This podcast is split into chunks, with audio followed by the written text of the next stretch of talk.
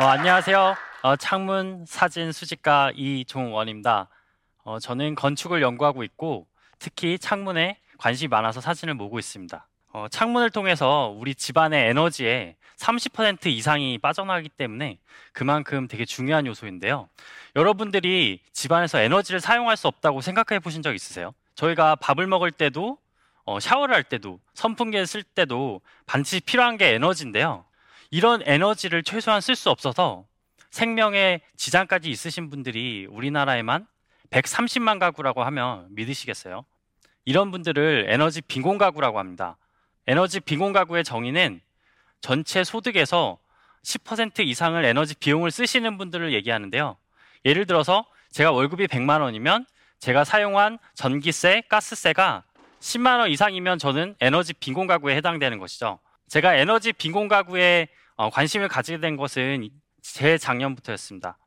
2018년 어, 여름 정말 무더운 더위가 있었는데요. 저한테도 제 핸드폰으로 계속 폭염 경보, 폭염 문자가 왔습니다. 하지만 저는 저하고 상관없는 것이라고 생각했었어요. 어, 왜냐하면 저는 그냥 집안에서 회사에서 에어컨만 틀면 아무 문제가 없었거든요. 그런데 제가 한 기사를 보고 제가 얼마나 제 주변에 대해서 무관심했던가라는 생각을 했습니다. 찜통이 된 방에서 깨어나지 못한 아내 체온은 42도였다. 저한테는 그냥 한 통의 문자였을 수 있지만 그 누군가에게는 그 문자 한 통이 어, 생명을 구조하는 어, 문자였고 또 누군가에게는 하루하루가 사느냐 죽느냐 하는 문제였던 것이죠. 질병관리본부 통계를 보게 되면은 사망자나 중환자의 온열 질환자 지역이 가장 높은 곳이 어딘지 아세요? 바로 저희가 여기 있는 서울시 대도심이었습니다. 그리고 사망자가 가장 높았던 곳이 바로 집이었습니다. 사실 집은 우리를 안전하고 쾌적하게 보호해줘야 되는 공간임에도 불구하고 그 누군가에게는 생명을 앗아가는 공간이 돼버린 거죠. 저는 이런 이유들뿐만 아니라 예전부터 빈곤에 대한 어, 고민을 고민을 많이 하고 왔습니다. 어, 대학생 때부터 건축이라는 공학을 전공했지만 어, 기부금에도 참여를 계속했었고 또 대학생 봉사활동을 하면서 음, 이런 사회복지사를 대볼까라는 생각도 해봤습니다. 또 미국 NGO에서 일을 하고 또 국제기구인 UN 기구에서 일을 하면서 제가 정말 세계 평화를 이룰 줄 알았습니다. 하지만 제가 거기서 느낀 것은 어, 그런 행정이 아니라 나는 정말 건축을 좋아하는구나. 그렇다면 건축을 가지고 어떻게 하면 빈곤을 없앨 수 있을까라는 그런 생각을 하게 됐습니다. 이런 생각 중에서 아, 창문이 에너지에 가장 영향을 주고 이런 폭염과 한파에서 누군가를 구할 수 있을 거라고 생각하고 저는 창문에 관심을 가지기 시작했습니다. 논문이나 특허나 보고서들을 보면서 제가 거기서 알 수 있는 것은 너무 한계가 있었습니다. 사실 저는 에너지 빈곤 가구를 뵌 적도 없고 에너지 빈곤 가구 건축을 방문해 본 적도 없거든요. 그래서 전 첫 번째로 전문가분들 뿐만 아니라 관련된 분들을 어, 만나 뵙기 시작했습니다. 실제로 에너지 빈곤 가구에 방문을 하셔서 도시락을 주시는 분들, 겨울에 연탄을 날라주시는 분들, 그리고 이런 실태 조사를 하시는 NGO 분들, 그리고 그런 어, 저소득층에 집수를 해주시는 인테리어 시공업자 분들들 이런 분들을 만나면서 저는 물었습니다. 제가 책에서 배우지 못한 에너지 빈곤에 과연 문제가 무엇이고 그 에너지 빈곤은 어떻게 해결하면 좋을까요? 저는 이런 인터뷰를 하면서 많은 것을 깨달았습니다. 그리고 제가 한계를 느낀 게 있었는데요. 아무래도 저는 신도시의 어, 아파트에서 30년을 산 사람이다 보니 사실 그런 에너지 빈곤 가구의 건축물을 방문을 해본 적이 없는 게 좀 부끄러웠습니다. 어, 주말마다 짬을 내서 봉사자분들과 함께 어, 에너지 빈곤 가구 건축들을 방문하기 시작했습니다. 근데 어, 제가 건축을 전공했지만 정말 부끄러웠습니다. 제가 학부에서 건축을 배웠던 것은 어떤 건축물 안에 공간에 빛을 끌어들이고 자연과의 조화를 이루는 되게 철학적이고 고상한 건축을 배웠었거든요. 거기다가 저는 지금 건축연구원에서 건축을 연구하는데 연구하는 것이 IoT나 드론이나 뭔가 스마트 시티를 얘기하는 최첨단된 건축을 얘기하고 있었죠. 한마디로 저는 반쪽짜리 건축밖에 모르고 있었습니다. 이런 건축을 어, 방문하면서 심지어는 이런 집도 있었습니다. 어, 노후화된 정말 비좁은 계단, 그리고 정말 어, 다 녹슬어서 잴 수 없는 그런 계량기, 그리고 문을도 열 수 없는 창문.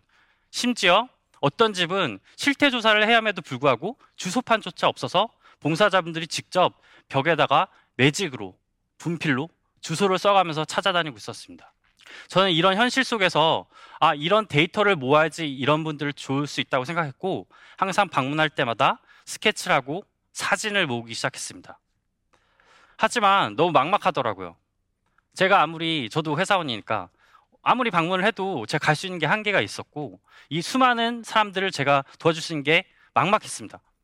그래서 정말 무턱대고 말 그대로 그냥 어, 10년 동안 에너지 실태 조사를 해왔던 에너지 시민연대를 방문했습니다. 그리고 제 꿈은 이렇고 제가 어떻게 도움을 줄 수 있을까라고 했을 때 너무 감사하게도 제 얘기를 들어주셨고 과학기술로서 그런 문제를 해결, 해결해 보자는 고민을 같이 시작하겠습니다. 그러면서 저는 이런 어, 여러 가지 어려움들을 듣게 됐습니다. 기존에 10년 동안 에너지 시민연대에서 설문조사를 해왔지만 그게 다 종이었던 것이죠.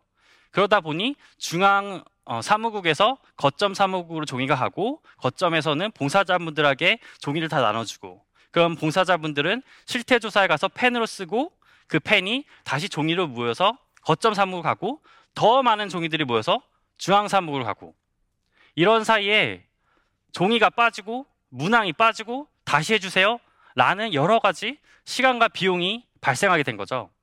거기다가 이 수천 장의 종이가 한 장소에 모이면 아, 정리도 어렵고 데이터 관리도 어렵고 실제 그거를 엑셀로 작성하는데도 엄청난 시간이 들었죠. 그리고 이런 실제적인 문제들만 아니라 저희 인터뷰를 하면서 이런 문제도 발견했습니다. 보통 에너지 빈곤층이라고 하면 저희는 계층을 하나로 인식할 수도 있는데요. 이런 빈곤층 안에서도 부자 빈곤층과 극빈곤층이 존재하고 있었던 겁니다. 부자 빈곤층은 여러 가지 지원 사업들을 계속 받으시는 분들, 그러면서 같은 사업도 중복 사업을 받으시는 분들도 계셨고, 오히려 정신지체가 있으신 분들이나 아니면 글을 읽지 못하신 독거 노인 분들은 전혀 이런 혜택을 못 받고 있었던 것이죠. 이런 빈곤층 안에서도 이런 빈곤 격차가 생긴 것은 결국 데이터 문제였습니다. 데이터가 없기 때문에 어떤 분이 어떤 사업을 언제 어떻게 받았는지 알 수가 없었거든요. 그래서 저는 이런 문제들을 해결하기 위해 두 가지 기술을 어, 도입하기로 시작했습니다. 우선 종이 설문조사를 앱화했습니다. 기존에 다단계로 여러 가지 종이들이 왔다 갔다 거리면서 빠지는 문항들을 직접 봉사자분들이 실태 조사에서 클릭을 하게 되면 그거에 대한 문항들이 바로 관리자가 확인할 수 있게 됩니다. 그렇다면 관리자는 실시간으로 빠진 문항을 요청할 수도 있고요. 이런 컨셉들을 가지고 저는 시간과 비용을 줄이고자 했습니다. 또한 이제 아무래도 실태 조사를 하시면 느끼실 텐데 정말 많은 텍스트가 있다고 해도 거기서 insight를 뽑는 건 상당히 어렵습니다. 그래서 저는 어떻게 하면 이런 많은 텍스트들 중에서 직관적인 insight를 뽑아낼까에 대해서 고민하기 시작했습니다. 그래서 제가 만든 것은 에너지 빈곤 가구 어, 지도였습니다. 어, 이런 빈곤 가구 실태 조사한 집이 어느 위치에 있는지 알 수 있을 뿐만 아니라 좀 더 세부적으로 알 수 있는 해결 방법을 찾을 수 있다고 생각했습니다. 예를 들어 신호등이 있습니다.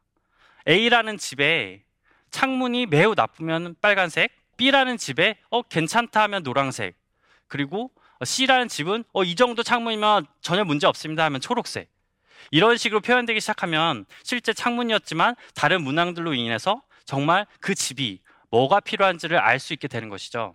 그리고 두 번째는 사진을 모으기 시작했습니다. 사진 안에는 많은 증거와 그 안에 데이터가 숨어 있거든요. 그런데 이 주택을 다 찍기에는 너무 많고 제가 정리를 못하니 가장 봉사자분들이 인식하기 좋고 이 에너지와 관련이 많은 창문 사진을 찍기 시작했습니다. 어, 창문들을 가지고 또 많이 찍는다고 해서 사실 그걸 분석하는 게 쉽지는 않거든요.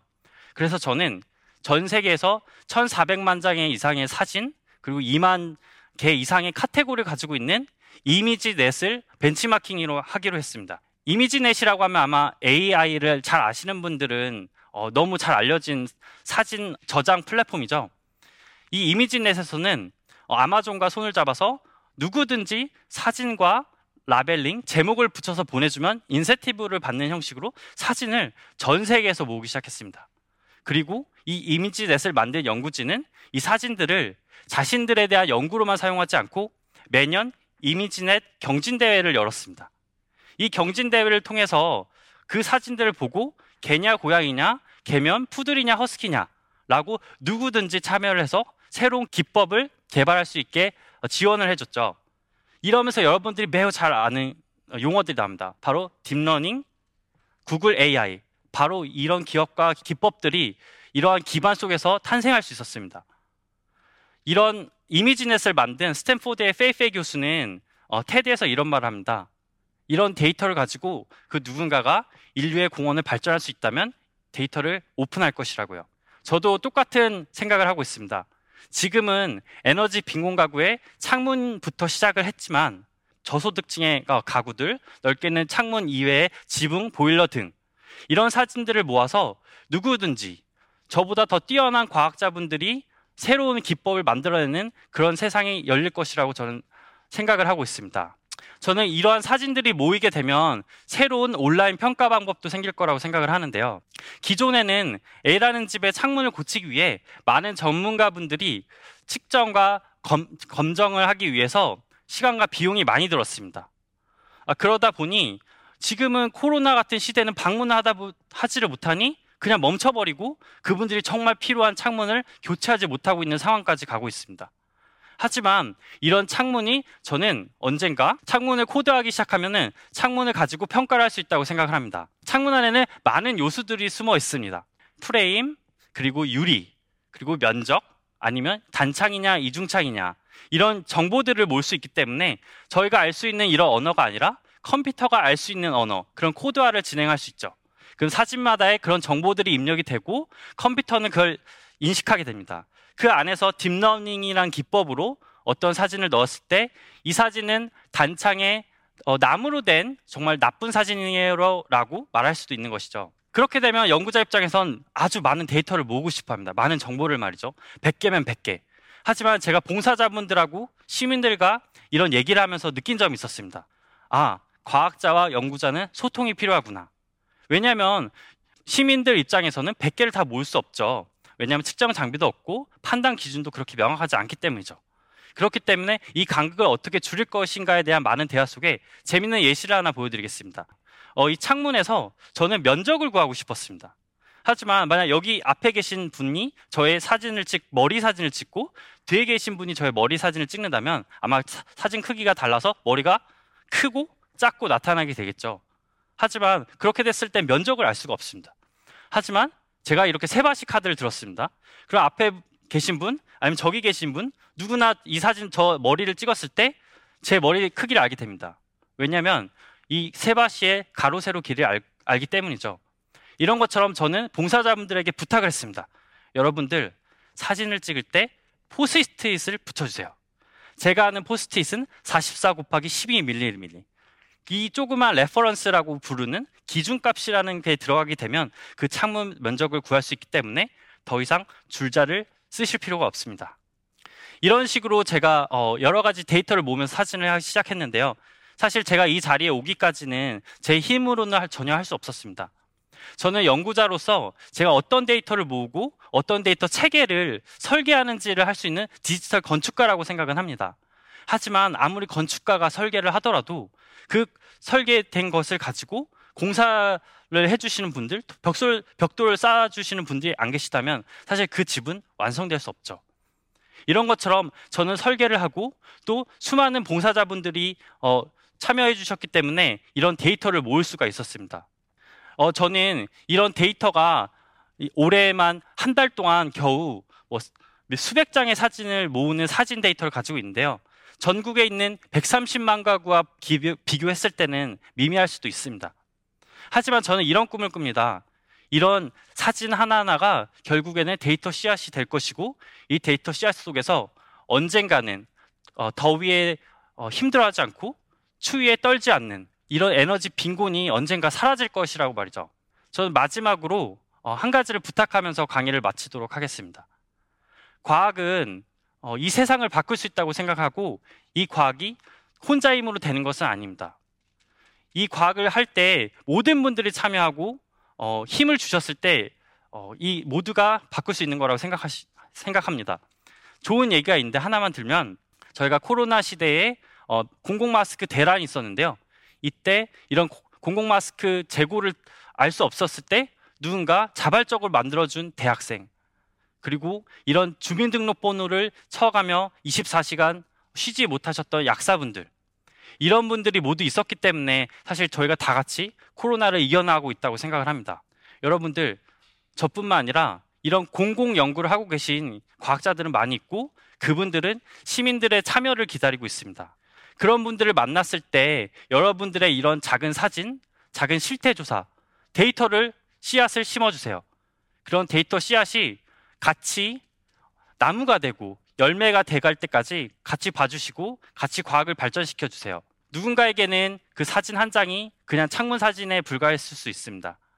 하지만 저에게는 그 사진 하나하나가 너무 소중한 데이터 씨앗이었고, 전 그 데이터 씨앗을 언젠가는 에너지 빈곤을 해결할 수 있는 그리고 사회 문제를 해결할 수 있는 그런 국가 연구소의 공공 연구자로서 최선을 다하고 있습니다. 이 자리를 빌어서 어, 전국에서 봉사활동을 해주시면서 데이터 씨앗을 모아주신 모든 분들께 다시 한번 감사를 드리고 제 강의를 들어주신 어, 모, 모든 분들 다시 한번 감사드립니다.